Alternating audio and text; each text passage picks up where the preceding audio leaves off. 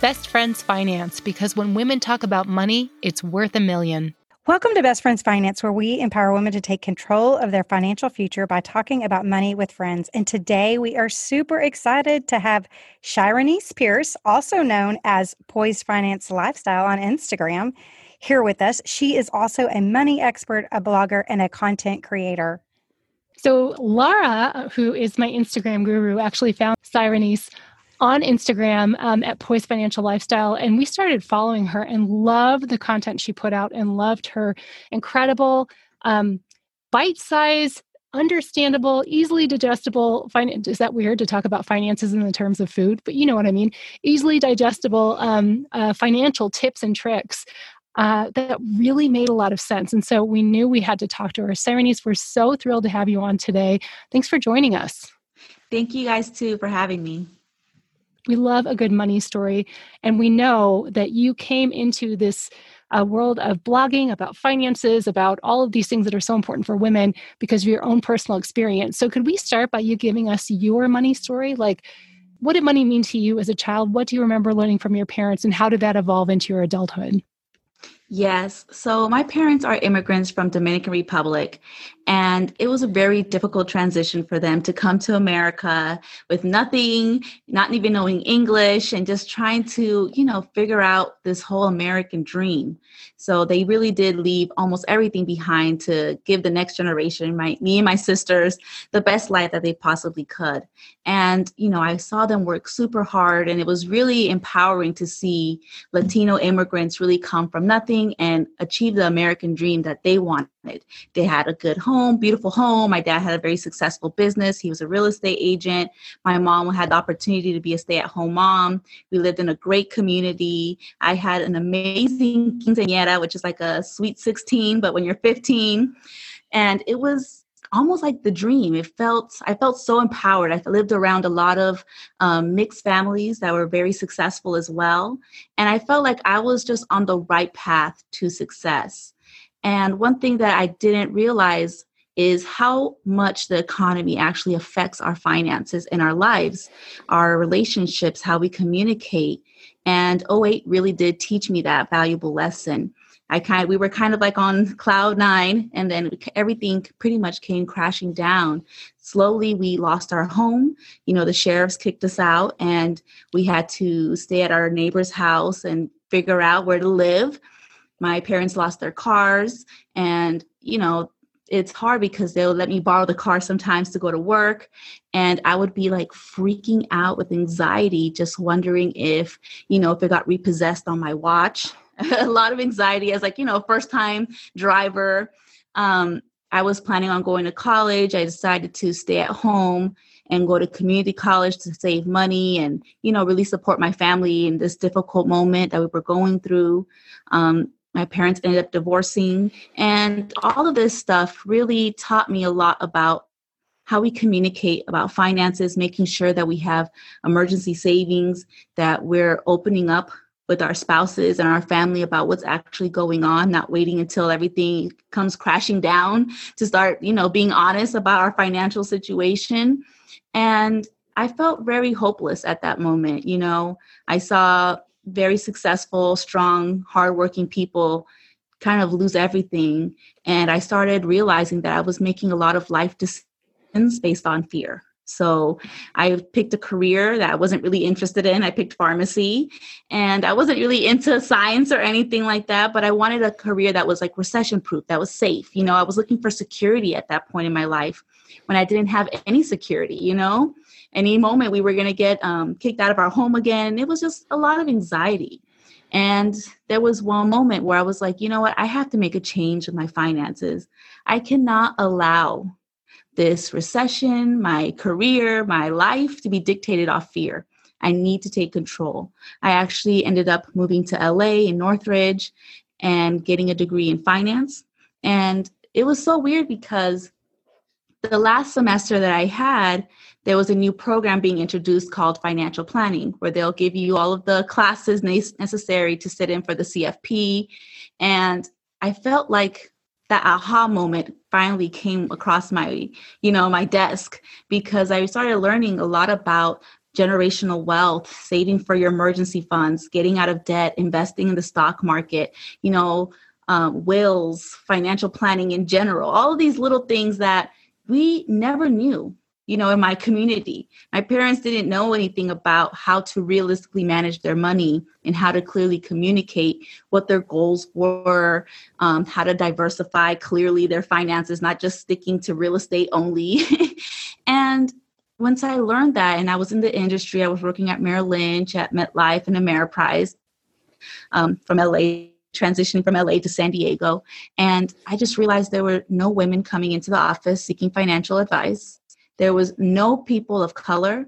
And again, we live in I live in Southern California. There's a lot of diversity here. There's people that are from the Philippines, there's black people, Latinos from all over, you know, South America and the Caribbean. And like there's no one else coming here other than white men, unfortunately. And even the wives that came, they had no idea what they were invested in. And I would hear it in the elevator. The wives would be like, honey, I don't even know what we just signed off on. You know, I don't even know what's going on. And down the line, I would hear, you know, the husbands pass away eventually, and the wives would be devastated. They wouldn't even know what to do with the millions that they have. And it just really connected to me like, oh my gosh, no one really knows what to do with their money. And once I decided to start my family and take a break from my career, I decided this is my one opportunity where I can talk about personal finance and not have HR, you know, coming down my back or anything like that. They're always worried about like legal stuff, you know, of that nature. So I felt really empowered and motivated to really share the little tricks and tips that my husband and I were using to better communicate as a couple about money, talking about um, our student loan debt, which, you know, he had a lot of student loan debt, didn't have that much, and figuring out how we're going to cash flow our wedding, pay off our debt, um, and realistically set goals together as a team. And from doing that, you know, we created the high five banking method. We learned about creating an SOP for our finances where we have a game plan and we both are on the same game, um, the game, same game sheet to understand what we're going to do if 08 happens again. And we're going to have good communication. We're going to know what our money fears are and what, you know, thresholds we have within our finances. And that's pretty much where that's where the motivation really comes from when it comes to creating poised finance and lifestyle. And again i'm a millennial mom i have two kids and i'm married and i know how expensive it is you know to live this lifestyle here in california. But i also want to live my best life as well responsibly of course financially. And that's why i created uh, poised finance and lifestyle. And that's pretty much why i created the name poise because i want to go through all the difficult things life might throw at me with poise because you can go through very difficult things, but if you can handle it with poise, that can just change your whole perspective, even your whole mindset. And I think that's so empowering, especially for women to hear about that and, you know, experience, you know, my story as well. I absolutely love that. How old are your kids? My kids are two. My son's about to be three in October 31st on Halloween, and my daughter's four. So I had them like back to back. So I ask because it sounds like the Great Recession was a, a majorly paradigm shifting point in your life. And you were really young at the time, probably in high school or about to be college age. I was right where you are now then. My daughters were born in 2007 and 2009. And Laura knows this, but that was a really paradigm shifting time for me because I did what I thought were all the right things. I had the right education. I was an attorney. I had a good job. My husband had his own company. He was very successful. We had done everything right. And man, we got smacked down by that recession when all his clients went out of business and his business folded. So I experienced going from being the secondary income earner in my family to being the only income earner. My children didn't know what was happening because they were very young. But I wonder if during that time, did your parents talk to you about what was going on? Because I know what was happening in the real estate market, and that had to be really affecting your dad's business. He kind of told us, they were kind of like, they're kind of different because they they were um, immigrants from the Dominican Republic, so like their goals were a little different than what you would expect goals to be here in the U.S., like retirement, everything like that. They were more they were so focused on building their empire in Dominican Republic and making sure that they went to travel over there that they didn't really tell us what was going on with the finances. Um, it wasn't until later on in the 08 recession where my dad kind of told us that you know, the sheriffs might come by and, you know, we'll have to move out. And for about a year and a half, we lived with that anxiety of like, oh my God, any moment? Like, that's pretty dramatic. And I think for me, what really tipped me over the edge was when my neighbor picked me up from community college. I didn't have a car at that time. And she was like, Yeah, they kicked up your mom in her pajamas, and she had to go upstairs and tell them that she needed to get her medication for, you know, your little sister. And your little sister was like still sleeping. It was just, it was so embarrassing, you know, for the whole community to see that and for the whole community to help you move out and have to, you know, really help out. I, I'm really grateful for the strong community that we did have, but it's still, you know, it's very unfortunate and I think my mom was just over it because, you know, during the doc bubble back in the day, I was a little kid as well. I didn't know what was going on, but you know, my mom's like, I'm tired of starting over and never having a decent size, you know, plan B, a real plan B, a real plan C. With no plan, no communication, you know, it becomes very difficult to even express what's going on to your kids. If you don't even know what's going on as like the married couple. mm-hmm. So they they only told us about that and i think that just brought a lot of anxiety when it came about to money. Gosh that's really compelling to actually hear someone who's lived through it and obviously you've persevered. I remember amanda knows this um, as a little girl having our electricity cut off a lot um, but never having lost our home and so I, I can somewhat relate the same thing with the car you know we knew that they weren't making the payments once we lost the house and we're like oh now the car is next to jesus. What's what after this? And is there any other surprises we should know about? I'm curious during that time during that year time there did anything change in your household? Like did their spending habits change? Did they sell try to sell off real estate? I'm curious what that looks they like. were what the, what started happening was they were using the rental income from their other homes from what okay. my parents tell me to kind of supplement their income during those months allowing those other rental incomes to kind of um, properties to kind of go down the drain um, unfortunately until they you know they get lost as well so it was like a loss of assets one after the other just to maintain you know our cost of living to buy basic necessities nothing crazy you know we all need mm-hmm. to buy things for the house personal care items for the for because a lot of women in the house and you know we were always taught and to do a lot of things ourselves. Like I learned early on how to do my own eyebrows, how to do my own hair. Um, you know, we became kind of low maintenance when it came to things like that. I learned how to paint my nails and even do designs on them. You know, those are things that girls are into at that age. And we kind of learned to not ask our parents for money during that time either. It was not the moment. I got a job and I was super excited to have my own money. My parents didn't charge me rent or anything crazy because they knew I was a saver. And I think that's kind of what drove me to becoming a saver, especially like, you know, at a young age. So going from that experience and actually seeing your parents' marriage uh, fail probably. Do you feel like that was a result of, of the difficult time that they went through in the recession? Yeah yeah because they got along very well. They were together for over 25 years. Um, so their relationship was fine. You know they would go out dancing. Very very normal for the dominican culture to go out dancing. Um, like they'll have like family get-togethers and everything will be fine. It was just that they didn't have good communication during that time about what the game plan was around their finances. And I think that was kind of what turned my mom off a little bit. She was like, God, there's nothing, you know, the game plan is just, well, it is what it is. It's like, that's not a mm-hmm. game plan.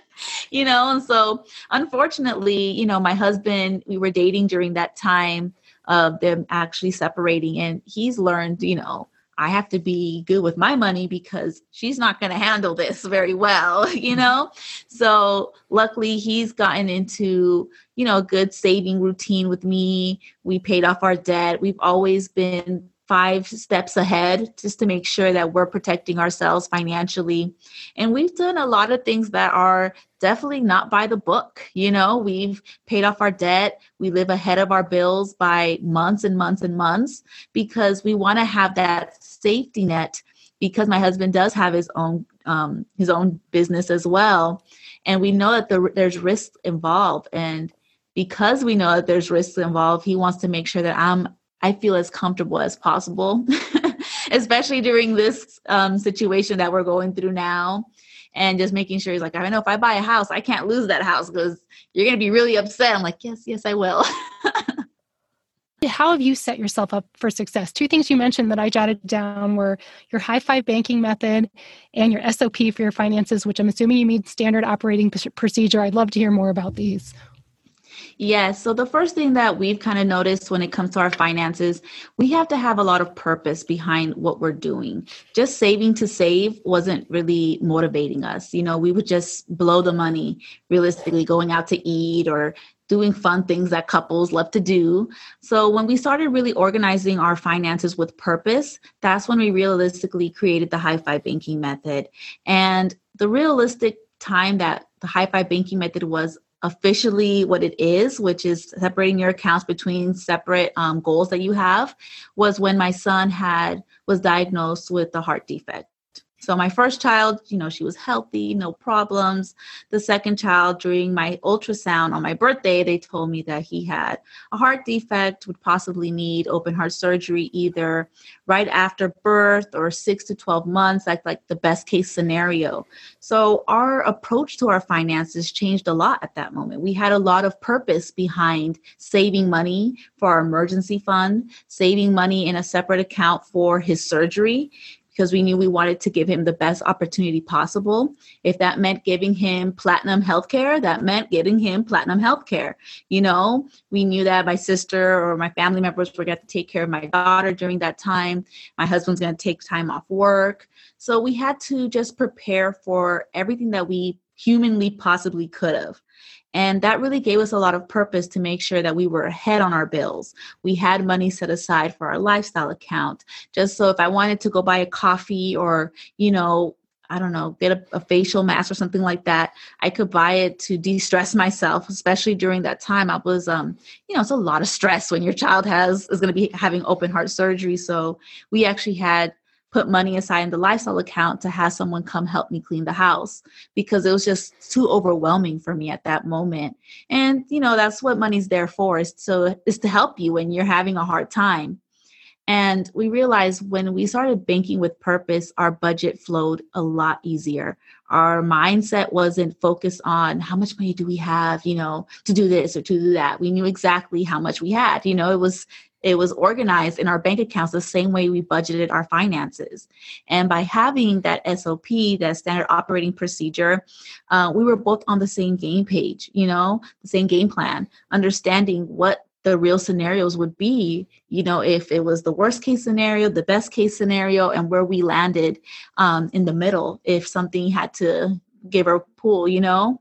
And I think the most difficult thing of I'm a little bit crazy when it comes to like emergency funds. I don't know if you see my Instagram. I go all ham on that. Is because the week, two weeks before my son's open heart surgery, um, my father-in-law actually passed away and my son husband had to go to alabama you know to go be there while he was sick and then he came back because he thought he was better and then the day um, he got back his dad passed away and then he had to fly back and then right when he came back we had to go to LA to go to Children's Hospital for my son's surgery.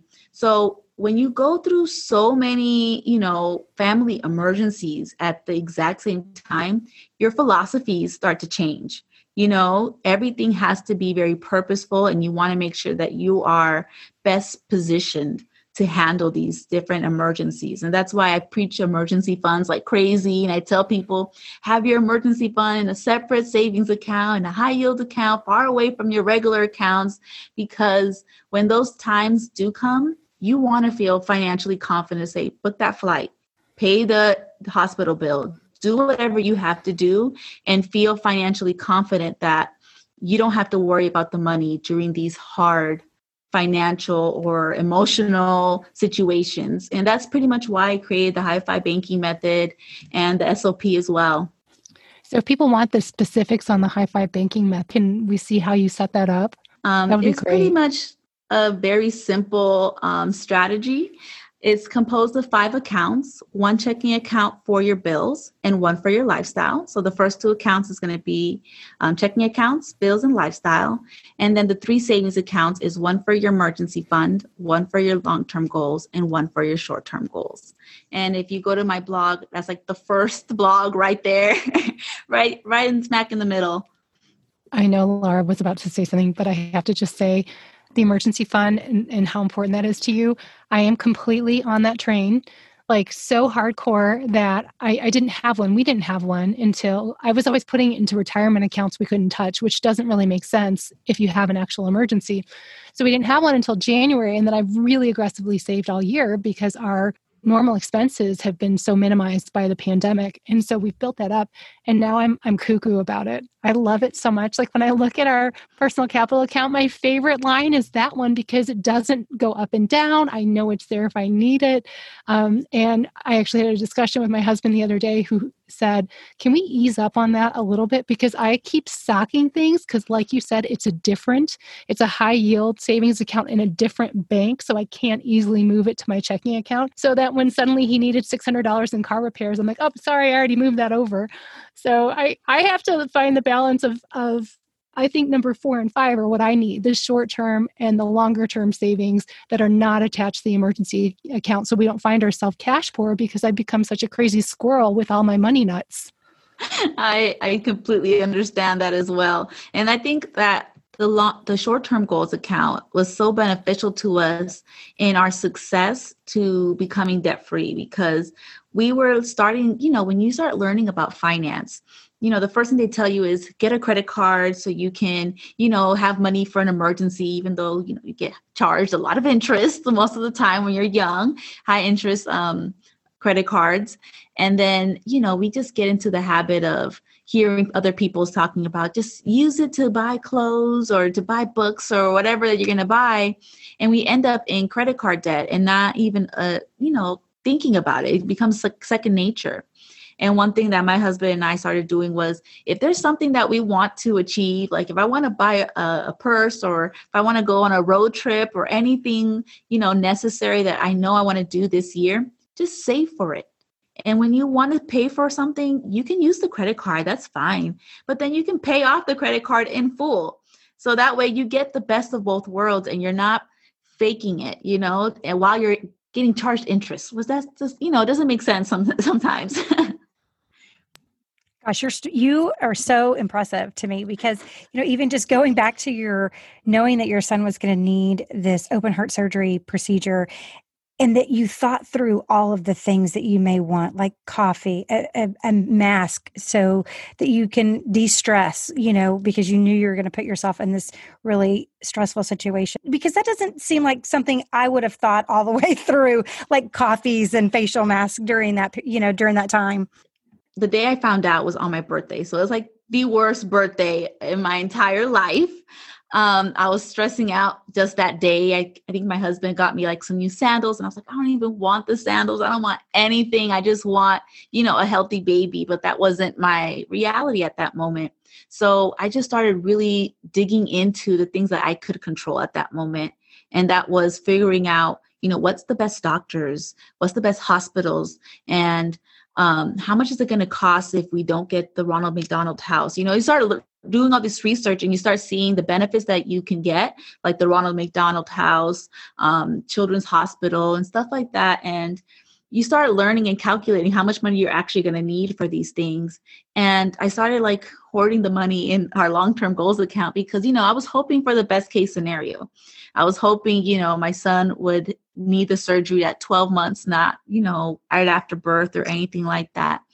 And just thinking about all of those, that whole situation, I knew I was going to need some type of de stressors. And, you know, it felt good knowing that I had the flexibility to relax if I needed to. I definitely didn't relax a lot. The only the only um, perk I had was I took a shower like in peace. that was the only thing, and probably like my coffee in the morning. But you know, when you're in that situation, you're so zoned in that you just want to have the option to order food to come into the to the hospital and not always eat hospital food. And just having that option just kind of makes you feel a little bit better. Also, what made made it make sense to me at the end of the day was seeing how lucky I was, especially when you start talking to the other parents that had kids that were going through the surgeries. There were some parents that were leaving work, I mean, leaving the surgery to go work because they needed money to pay for the surgery. There was people who lost their jobs because they couldn't they didn't have any more vacation or time off to be there with their kids. There's people sleeping in their cars there was so many situations that you couldn't even believe it. And the nurses were like you know what? Just don't talk to any of the parents because it would literally depress you. And you know you just feel so much compassion because they're going through the same thing you're going through. And you just really want to be able to help anyone that may need it. And even I, it was really crazy because I after I finished posting that you know my son had that heart problem and how I saved for his surgery and everything like that. When a friend of mine actually wrote reached out to me and she told me that her daughter was going to have the open heart surgery as well, and this brought a lot of perspective that you know my story helped motivate her a little bit, you know, to get through that and gave them kind of like a roadmap of how to save for these things, how to prepare financially for these things. Nothing can prepare for you, can prepare you like, you know, emotionally for that. But, you know, at least if the finances are right, think about that when you're going through those situations. What incredible peace. I mean, not that you can ever feel peaceful during the most stressful time of your life, but at least, like you said, that was one piece that you weren't having to to be stressed and worried about. You could really focus on your son and getting him the best treatment. Um, so, another reason for an emergency account. One other thing that you said that I wanted to ask about is that you're living ahead of your debt. And you mentioned being ahead on your bills. And I saw Laura's face perk up when you said that too. Tell us how that works for, for your family. It works amazingly. I love it so much. How do you so, do that? So it took a lot of sacrifice because realistically, you know, your bills are a certain amount of money every single month. And, you know, that can be very intimidating for a lot of people. So what we did is instead of focusing on just having the emergency fund in case something bad happens, we wanted to have levels in between there until we actually needed to pull the money from the emergency fund. And that's what we experienced when we went to um, when my son had his surgery and everything like that because that took an entire month where my husband wasn't working and he's a business owner so you know if you don't work you don't get paid there's no unemployment or anything like that offered during that time so just ha- making sure that we have more than enough money in our bills account and stacking that up one month two months three months. And knowing that we have a three month emergency fund in our bills account which is like ongoing we're still putting money into that account. And then on top of that, also having in our emergency fund just gave us a second layer of protection and comfortability and knowing that we are maximizing every dollar that's coming in. And it did become a lot easier to do that once we paid off all of our debt because, again, once you pay off all of your student loans, you don't have any car payments, that does free up cash that you were throwing into, you know, depreciating assets or whatever you want to call it. Um, so that's one of the things that we do. And I love it because especially during this pandemic, you know, everyone was starting to get furloughed and hearing people losing their jobs. And you're just like, okay, at least I know I'm three months ahead in my bills. And I also have my emergency fund. We're almost done for the year. You know what I mean? We just make sure that we have we're best money we do have so that we can get through this pandemic or through whatever through any thunderstorm the economy or life wants to throw at you because you know it's kind of like a game like it's whoever's the last standing realistically you know? So you want to position yourself to keep being available to be a player a main player. So um i don't know this just really works for us. And i think the ways that we were able to do that is by looking at small bills first you know paying off small bills paying up small bills to make sure that those things weren't things expenses that were holding us back, especially during this pandemic or any other time. You know, making sure we had our cell phone bill paid up for the year, um, our car insurance. That's where you got it from, from car insurance, you know, and life insurance. is very common for people to know that they get a discount or um, they don't have to pay up their car insurance for every single month. They have the option of paying it up for the year. And it just relieves a lot of stress. It's one less bill to think about. So, simply put, you were paying ahead anything that you could pay off for the year. And then for those bills that you can't, you were paying ahead into your bill pay checking account. So you had several months stacked up. Yes. I, I mean, of course. It's brilliant. That's it's brilliant. brilliant. Mm, I've never brilliant. heard anyone say that, but we try to try to you know make it a little bit more easy for people to understand like with the high five banking method and the sop a lot of these like kid like or business related things kind of makes it a little easier to understand sometimes. And when you break it up like that, you're like, okay, I get that now. that makes sense. so I know you're super passionate about what you do too, and you're a rock star at it. And I know your husband is an entrepreneur and probably loves what he does. But I'm curious, talk to us a little bit about what your feelings are towards the FI movement. I think it's a great opportunity for people to actually put a number to how much money they need versus how much money they think they're going to need. I think that's really hard because when you talk to people, even the financial planning industry, about retirement, they can't even imagine the painting that they want for their future. You know, so I think it really puts the perspective in thinking about what do you want this art piece to look like? It's your life, you know? For a lot of people, like my family members, their dream is to retire in Dominican Republic. They want to go back to their homeland, to paradise. There's other people that, you know, they want to move to a smaller city or something less hectic.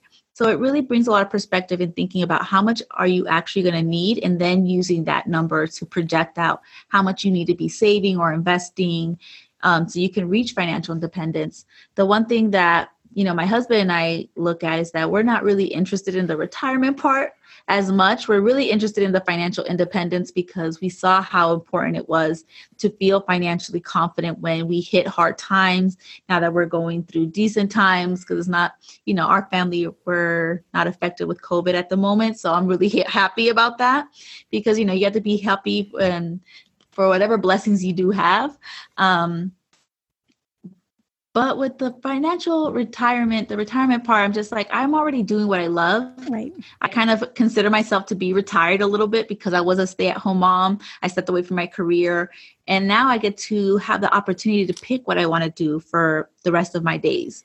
And the same thing with my husband. My husband's very talented uh, UX UI graphic designer he loves what he does and he's getting great positions and great opportunities. So he also doesn't see himself you know leaving that industry. He's like at the worst case scenario he'll probably become like a college educator or like a teacher professor there we go in the future but is still doing what he loves you know? So i feel like that's the most important thing is to realize that we have an opportunity to do what we love.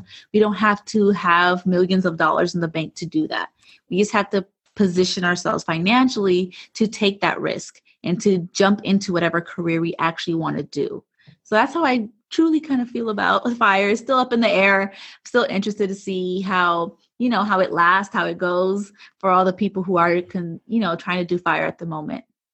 Well, it really will just what it will do for someone like you, especially at your age and you know having really young children and it's going to give you so many more options and choices as they grow. If you want to relocate or you know move to be with your family in the dominican republic whatever that is you've completely set yourself up to be able to you know do what you want to do as as your kids get older and, and more expensive. Oh my gosh. Yes you have no idea. Just wait. Have you started college funds or anything like that for your kiddos? I mean i know they're really young Yes, but is that something that you we have, we have, but I always base it off of California because one thing I didn't realize was how affordable college in California is compared to other states. And that was one of the, the issues that my husband and I had to resolve when we were talking about our student loan debt. You know, I'm like, why did you have so much student loan debt? Like you had a scholarship, you had two jobs. I'm not understanding like why was it why do you have so much and I have so little? And then he was explaining to me, you know, college costs a lot more in other states and I didn't realize that California was so inexpensive. But I really wanted to give my kids the opportunity here, if they if we continue living here in California, to pick a state school and for it to be more cost effective, and for me to be able to offer them the ability to help them pay for tuition the same way that I did when I had the Pell Grant and you know other services that really helped me during that time. Um, so we have been saving for their college tuition. Um, it's going good. I wouldn't say it's going great. Um, I think over time we'll be increasing that as we become more and more financially independent. Um, we also want to save for them to have cars just in case they don't want to go to school close by. Um, so it's a lot to think about because our kids are back to back. And then, you know, that's two tuitions at the same time, almost a year apart. And then on top of that, two cars. We're like, oh my God, we really have to plan ahead of time and be um, a little bit more conservative on how we're going to be investing and considering how we're going to achieve those goals.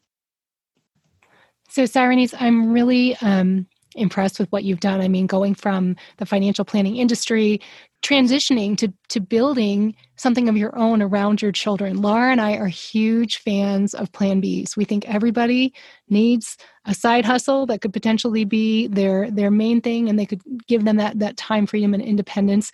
What does it look like now? Um, what you're doing and how how you're helping people, and and how is that working for your family? It's working great. I was actually in, invited to a mommy summit and it was so cool because we got like a gift box that came in the mail with a little postcard with all the women that were going to be in the event. And I felt so, I think that my daughter said the most cutest thing I've ever heard her say. And she's like, that's my mommy right there. And these are her friends. And these are all like very well known, you know, financial guru women. And you're just like, those are my friends. And that I am your mommy, you know, and it's more of that women empowerment to teach my daughter from a young age. We can be in the conversation when it comes to building wealth, talking about money, and empowering and motivating other women and other people. You know, it's a lot of um, pride that I have, especially Dominicans. We have we're so prideful. I don't even know why. We're like so happy and you know to be Dominican. We're so happy to, you know, see the next generation prosper. And I see her, you know, looking at me and she thinks I'm she thinks I'm like way more famous than I really am. She's like, My mom's on TV. I'm like, it's just YouTube, Raylan. And she's like, she's on TV, my mom. I was like, oh my gosh. but you know, I feel like that is something that's priceless to me and her seeing her mom you know motivating and empowering women getting paid to do it um, being on podcasts. Even right now she's like where are you going mommy? I'm like i'm going to work baby. She's like oh okay. I'll be quiet. I was like okay.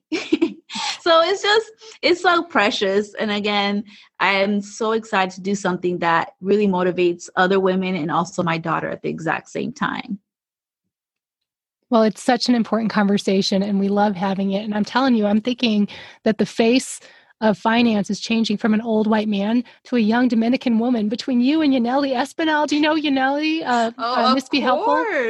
Yeah, we talked course. to her a few weeks ago. She was fabulous. I mean, this these conversations are worth a million.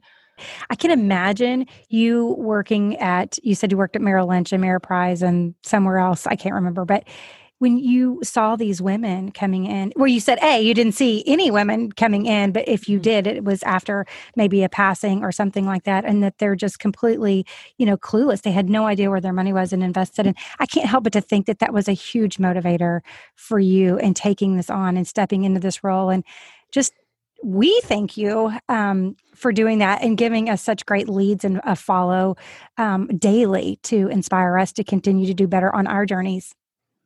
Thank you so much. And I think, again, as women, we have to continue this fight that, you know, talking about finance isn't something that we're interested in, that we don't know about tech, and that we don't know about money.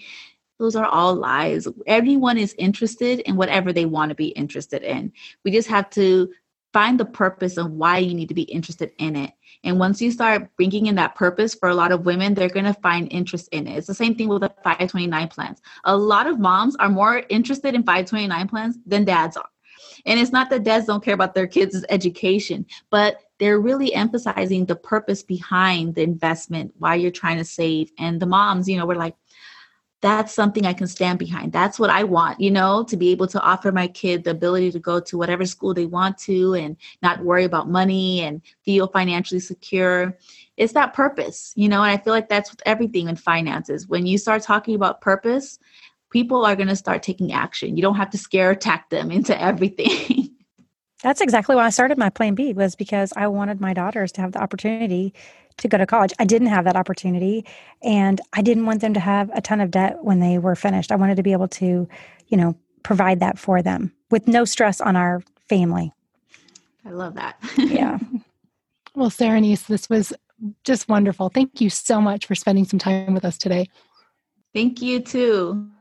Cyrenese went from a, a, career in the financial planning industry with the big names to creating the poisedlifestyle.com and really empowering women through her blog, through her social media presence, through her YouTube videos uh, to take control of their own financial future, which of course we are big fans of.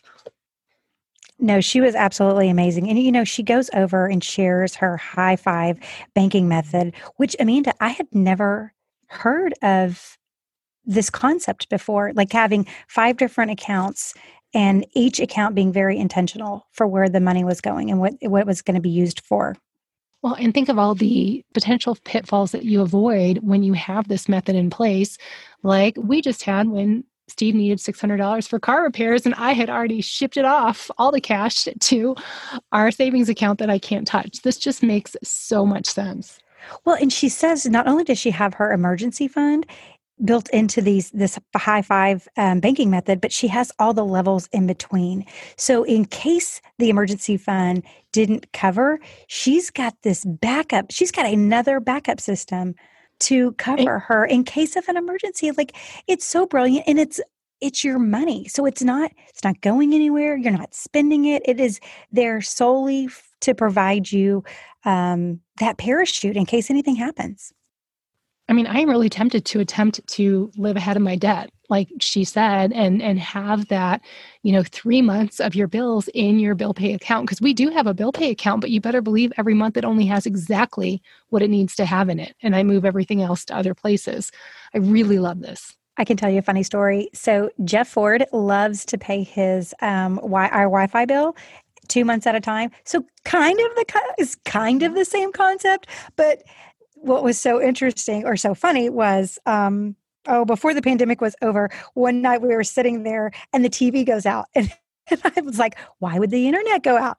Well he didn't pay it. He goes i always pay it two months at a time. And so he goes i must have i must have missed my two month mark. And we're you know we just gave him the hardest time. He immediately logged on and paid it. And the wi-fi came right back on. But that's a tr- that's a slippery slope if you don't really like actually stay on top of it um, you can't actually lose service but it wasn't because we couldn't afford to pay the bill it was just because he thought he had it taken care of by paying it in advance I'm so thrilled that Cyrenese talked about the importance of communication and relationships about money. We know that that is one of the top reasons for divorce in this country. And the fact that she saw her, her family be affected by the Great Recession and her parents' marriage and she set herself up for such a good relationship and is doing the same for so many women.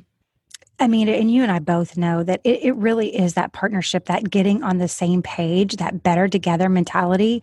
You know, you're not going to see eye to eye on everything in your marriage, but your finances, if if your if your motivation is to stay married, a long, happy, mm-hmm. prosperous marriage, getting on the same page sooner rather than later is going to make, I think, my relationship with my husband has improved 10 times just in the last year and a half because as she points out over and over again in this in this podcast is that there's purpose behind everything that we're doing. We and we're on the same page. And sometimes we're not going to be on the same page but that's okay. We'll have a conversation and we'll get to an even or a level playing field where we're both where it makes us both happy and what else we learned from her is that it's never too early to start having these conversations because she was clearly talking to her husband before they even got married about the expectations about finances and her comfort level. And you and I can show people it's never too late because we were late to the, the game, yet we still have had this totally life changing epiphany within our marriages of getting on the same page. And it's really, I mean, you can teach an old dog new tricks and you can make a marriage exponentially better even you know a decade or two into it. Absolutely. And, you know, then there's no animosity if, you know, we go to dinner and we both agree we don't want to spend that much money on that food or those drinks or whatever. It's not his decision or my decision and it affects either one of us negatively, but we're on, it's like being on the same page makes so much sense. Mm-hmm. And it makes you like each other more. It totally does. And it's going to set you up for a lifetime of being able to have more choices and do more fun things together. Those, you know, if you have cash, if you have some liquidity, you can have more experiences in life. And if that's if that's your jam, it's so important to be on the same page. So if you found this conversation helpful, please share it with any woman who you think would benefit from talking about money with friends. You can find us on Facebook or Instagram or at bestfriendsfinance.com. And Amanda, what do we think about star ratings? My goodness, we love them. Star ratings are everything to podcasters because they help other people find us and join the conversation. So if you are so inclined, please pop on and give us a five star rating and maybe even leave us a quick review. Your opinion matters so much to us. And if you have someone that you think would be great for our podcast, shoot us an email at hi at bestfriendsfinance.com or slide into our DMs. I don't really use that language, but I learned it from my daughters. You sounded super cool. I am super cool. No. Until next time.